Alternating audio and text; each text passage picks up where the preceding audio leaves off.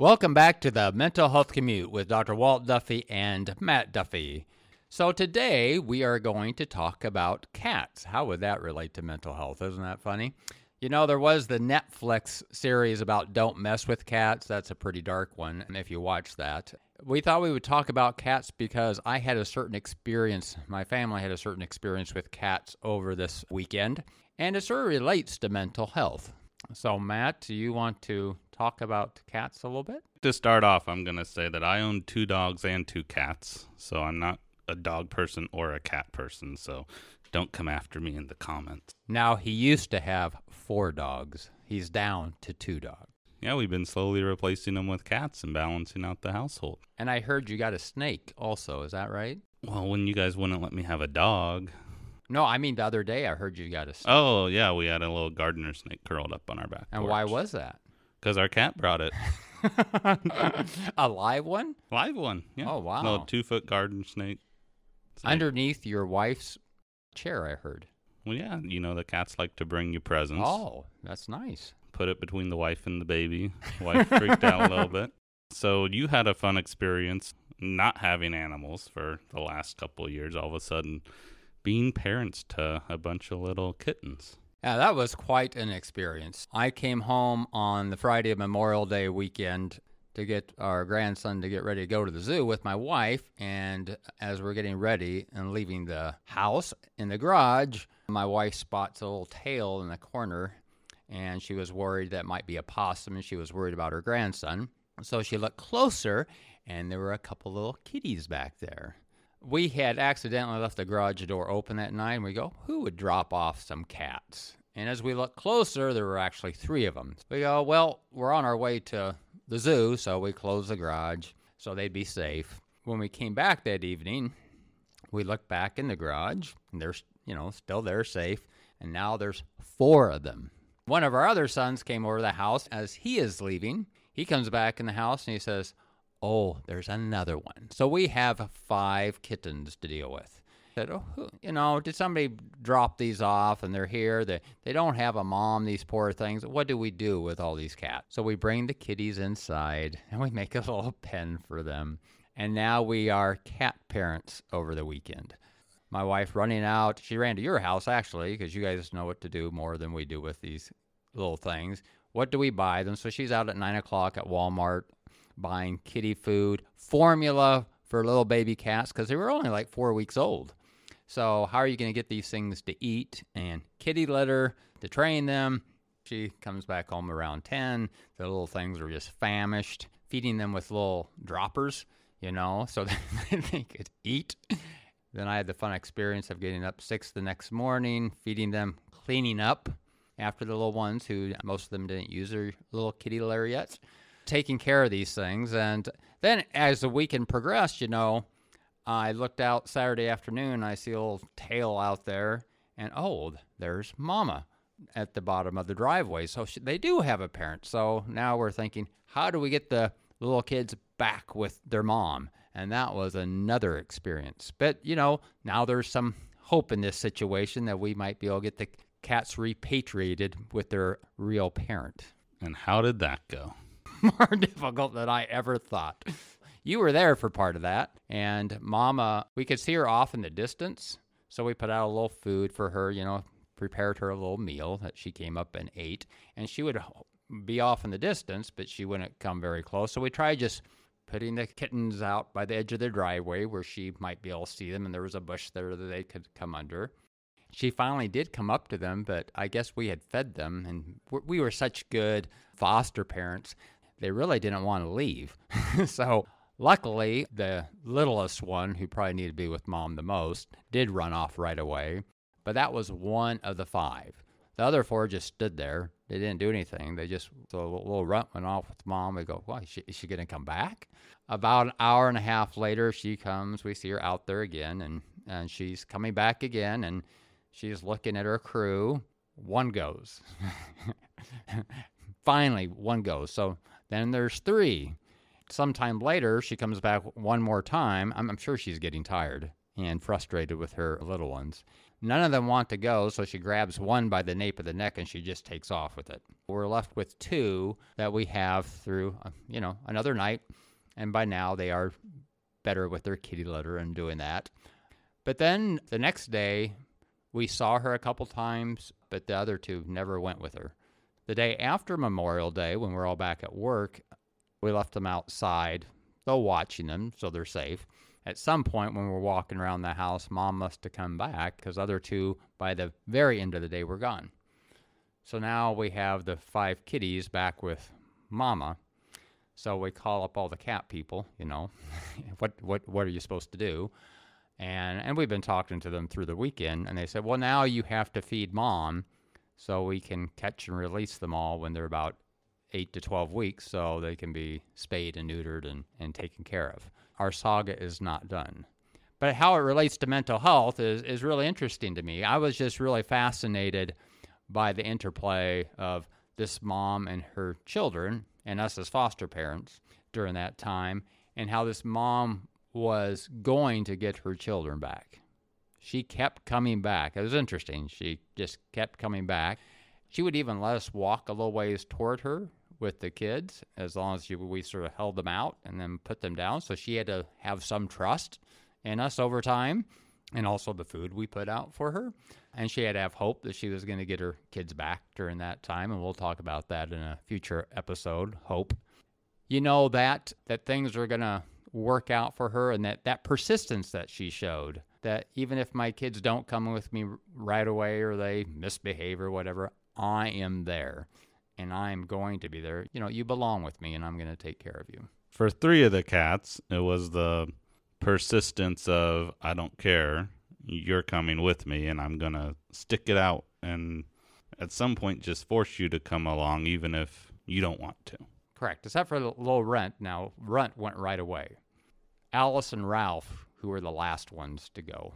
Uh, so I had to name them. Sort of from the honeymooners, Alice was the most feisty one of the bunch to start with. I mean, when we put out food, she ruled the roost. The other ones had to stay away, but she growled at them. But over time, over the three days, Ralph developed. And so by the end of the three days, Ralph was fighting with Alice, and they were pretty equals. So I thought this was a pretty funny thing. So I'm hoping Alice and Ralph come back and visit sometime.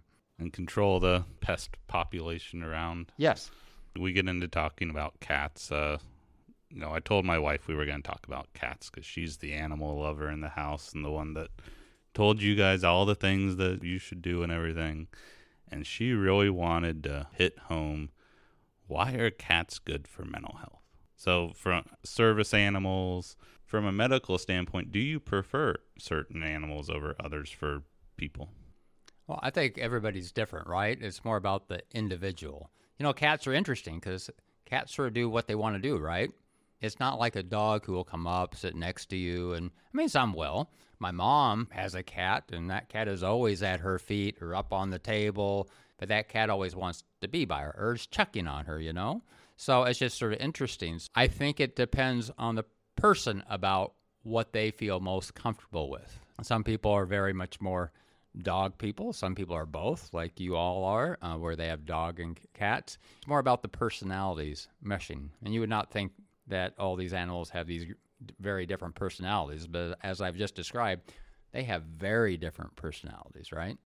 Me and my wife have figured out through all of our adventures with animals is make sure you pick them for their personality yeah. and what they're designed to do because otherwise they'll drive you nuts going after their nature and that was another very fascinating thing when we had the five of them.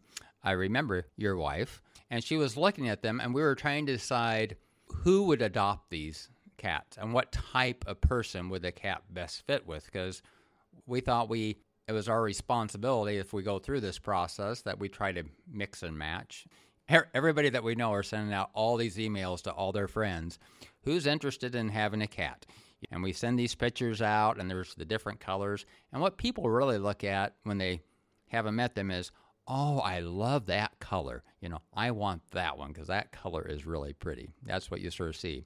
But on the other side, when you're with them, they all have very different personalities. And I remember your wife saying, that one's pretty dominant. So they need to be with a certain type of person and maybe not any other animals to start with in the house because that cat's going to rule the roost. Others might not be so accepting of that one. Which reminded me of when my mom was in the hospital for something and one of her grandkids watched her cat and her cat just scared the bejeezers out of the grandchild's other two cats because that mom's cat just took over.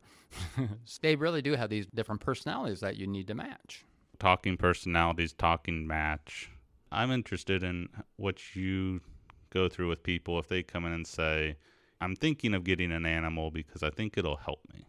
Do you see that often being the case, or is it sometimes, I think, what mom experienced this weekend where it was the initial excitement and maybe responsibility of having this and something to do, and all of a sudden it's a lot of work. And maybe we don't want to go through three weeks of work for something we didn't sign up for. Yeah. No, her initial thought is, how are we going to get these kitties either back with mom or to, with somebody? But we didn't want them euthanized. That was our big issue. You know, how do we go? They sure they're nice and cute.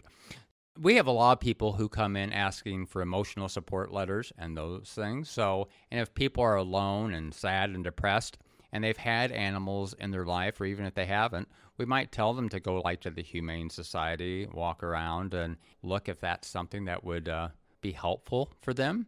Because animals, it has been shown over and over again, animals can have a very positive impact on mental health. All talk. That's why you have uh, places like rehabilitation hospitals that will have service dogs come in and go around to the different rooms where people might not have families and they have are able to touch the dog, touch the horse, you know? Yeah, during the pandemic, I remember at one place they would take the horse outside the windows just so people could connect with the horse. We talk about horse therapy.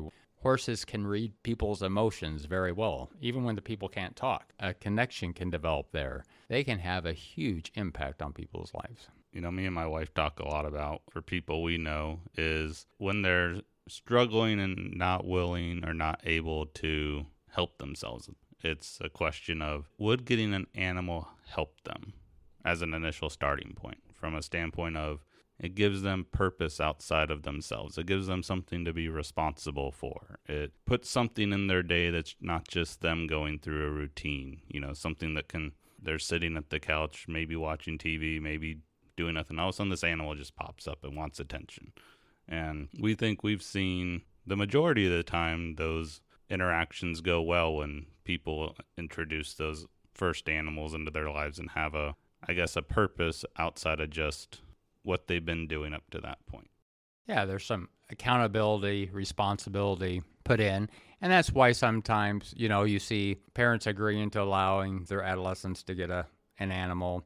And now the follow through on that with Johnny taking care of the kitty litter, those things uh, is not always there, but it can be, you know, we often talk about in those situations to go from zero to a hundred, especially with a, a, younger kid where you have no responsibility and now you have all the responsibility.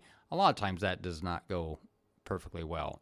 So you have to sort of say, okay, this is sort of a partnership and we'll gradually get you more responsible, the animal, if that's what's really going to work out but it does give something to come back to. You know, we t- we've talked about pieces of the pie that you have in relationships.